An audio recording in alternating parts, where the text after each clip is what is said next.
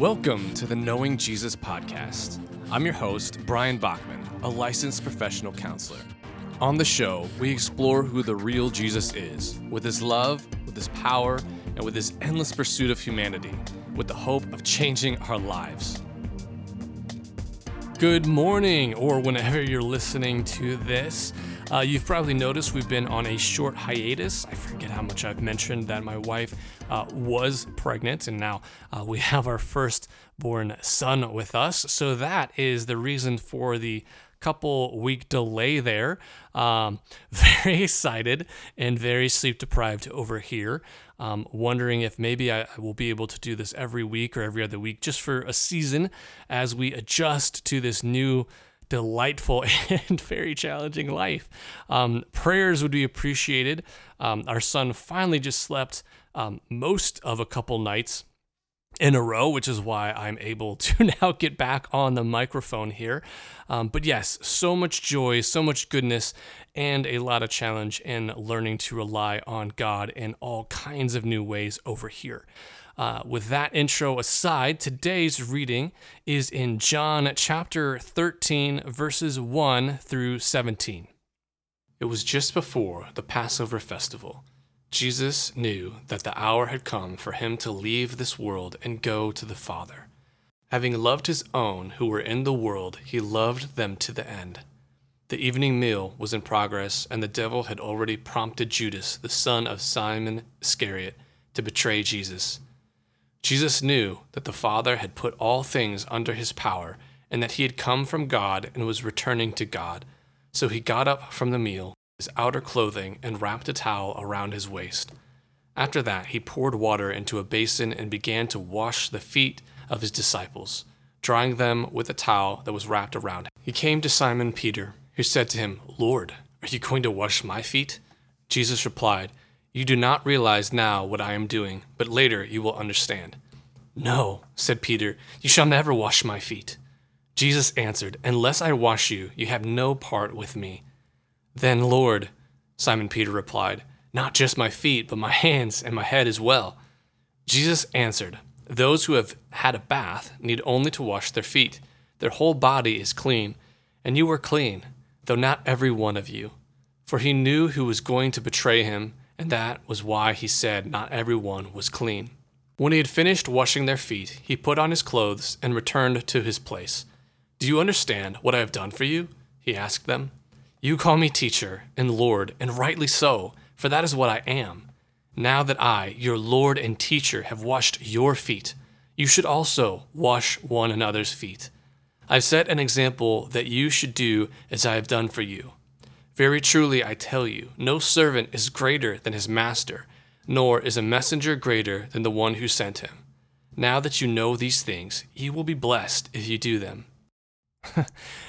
As we switch to the processing part for today's episode, I think it's really funny um, the timing on this. I mean, I really uh, both love and find this passage very challenging and so interesting that um, with n- not in my plans, but we landed on this verse um, the first episode after having our firstborn son just a couple weeks ago.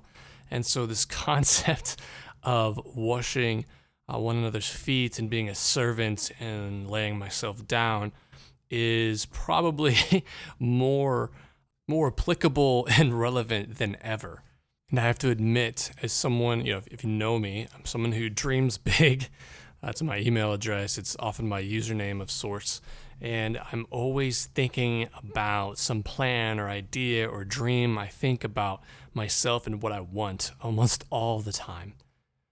And so I find verses like this exceptionally challenging because, at least from a Western world perspective, where the self and individual is uplifted to unhealthy degrees and levels, my way of thinking is is praised. It's, it's seen as a, a, virtue. It's seen as power. It's seen as being an adult or being mature often.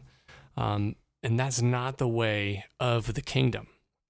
The kingdom of God says that, first of all, Jesus is first and foremost, and that, as we'll see in Philippians later, I believe it's Philippians, that we're supposed to consider one another more significant than ourselves, more worthy of honor, more worthy of serving, more worthy um, of just love and care. And that doesn't mean to the neglect of ourselves. It doesn't mean that we say, I'm garbage and you're great, but it means that we are focused on loving others, serving others, instead of obsessing over ourselves.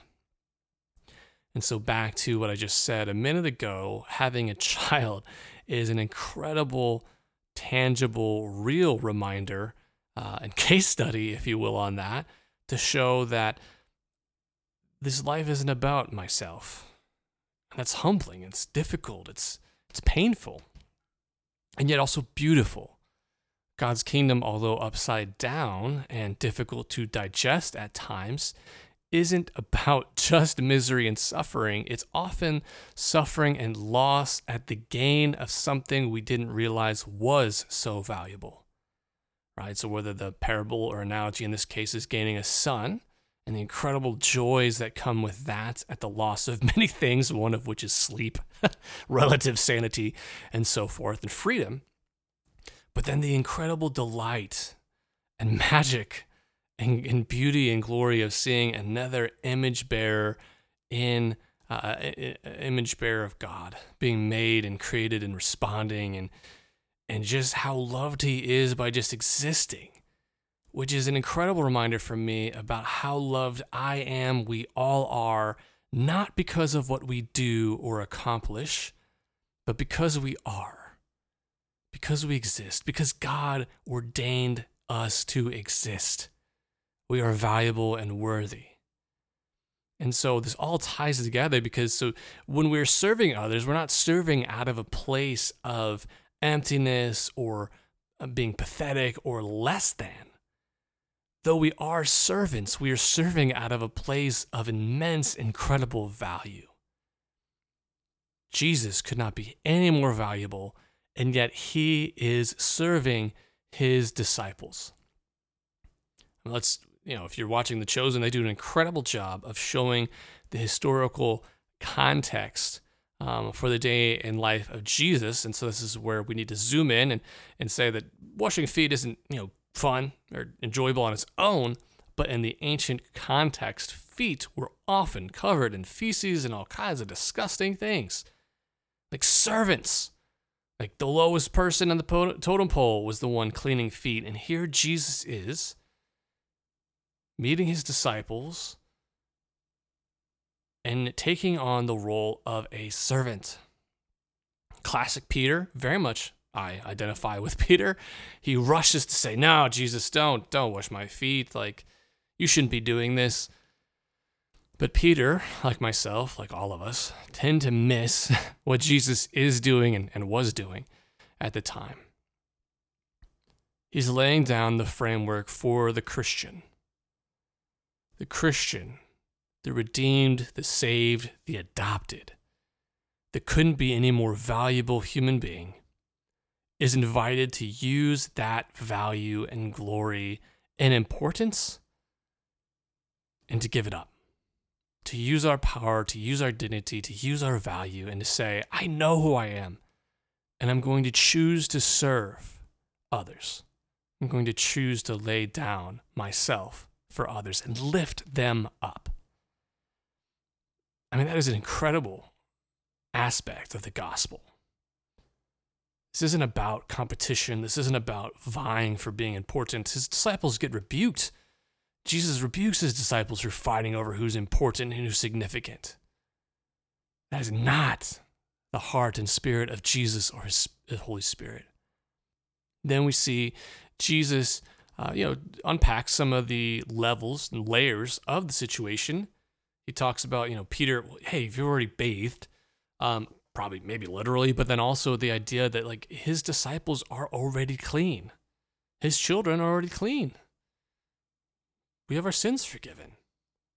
We need to repent daily because we're constantly sinning. And I think that's his point is that though our heart in its full sense is clean when we're adopted children of God, we still walk in a dirty world. And I do not, by dirty world, I do not mean, oh, us versus them and the world is dirty and bad and we Christians are better. No, no, no, no.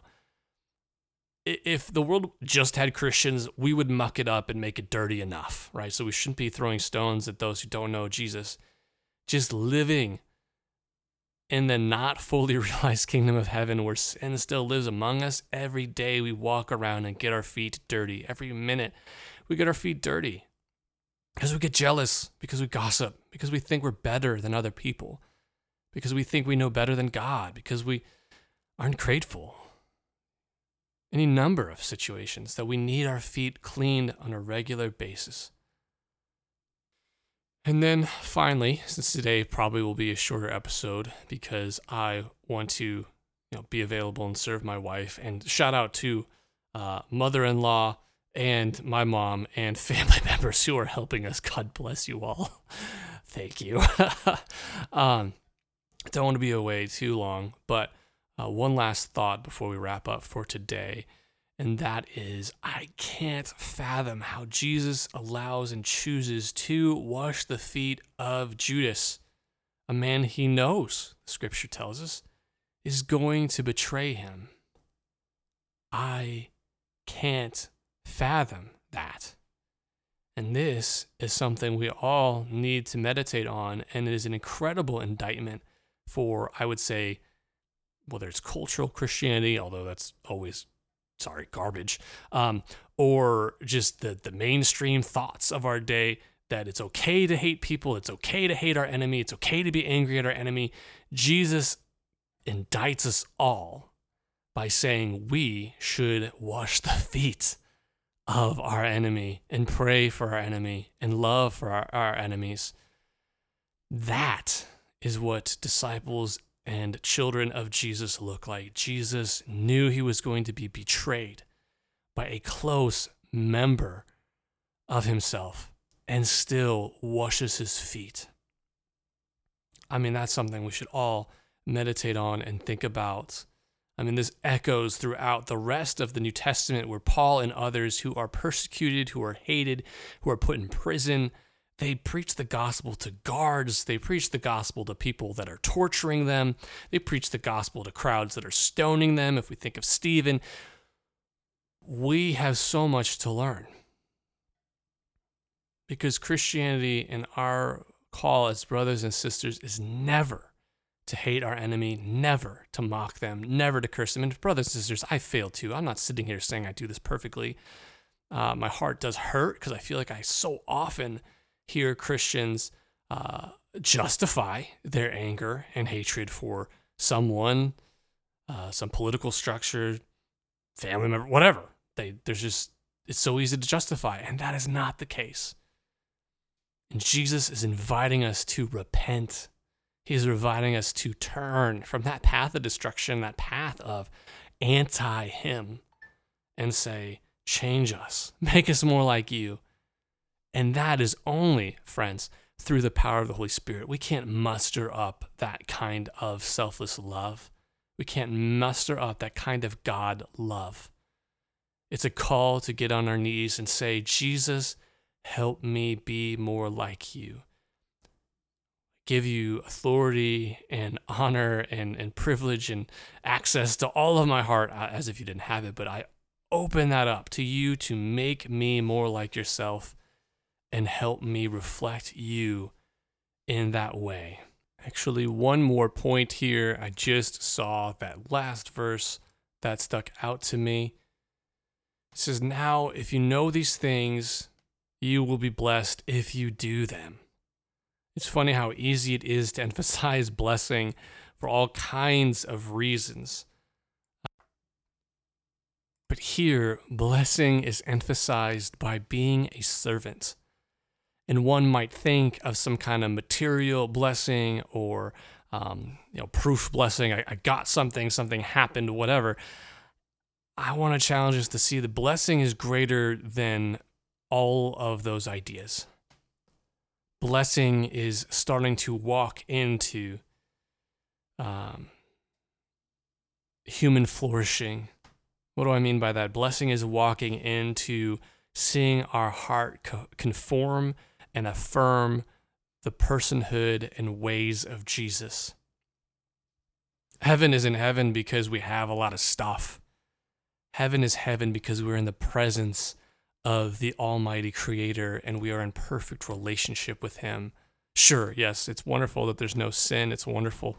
Um, there's there's glory and beauty of you know golden streets and and all kinds of wonderful things. But blessing is about unity with God and good relationship with Him. And I don't know if you've ever experienced some supernatural way you, you loved someone that you didn't think you could. You God gave you some kind of amazing um, kindness in a moment where it didn't seem possible. I believe that's the kind of blessing the scripture's talking about. That if we walk in the way of a servant, we will be blessed, not by some kind of financial, material way, but blessed spiritually by seeing, wow, the ways of God are better and more full than any man made structure, than any man made quote unquote blessing. With that said, we'll wrap up our episode today.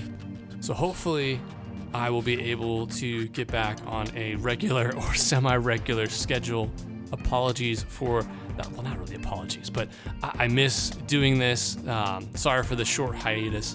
Um, but obviously, it's for good reason. And I can't wait to get back at this soon again. Thanks.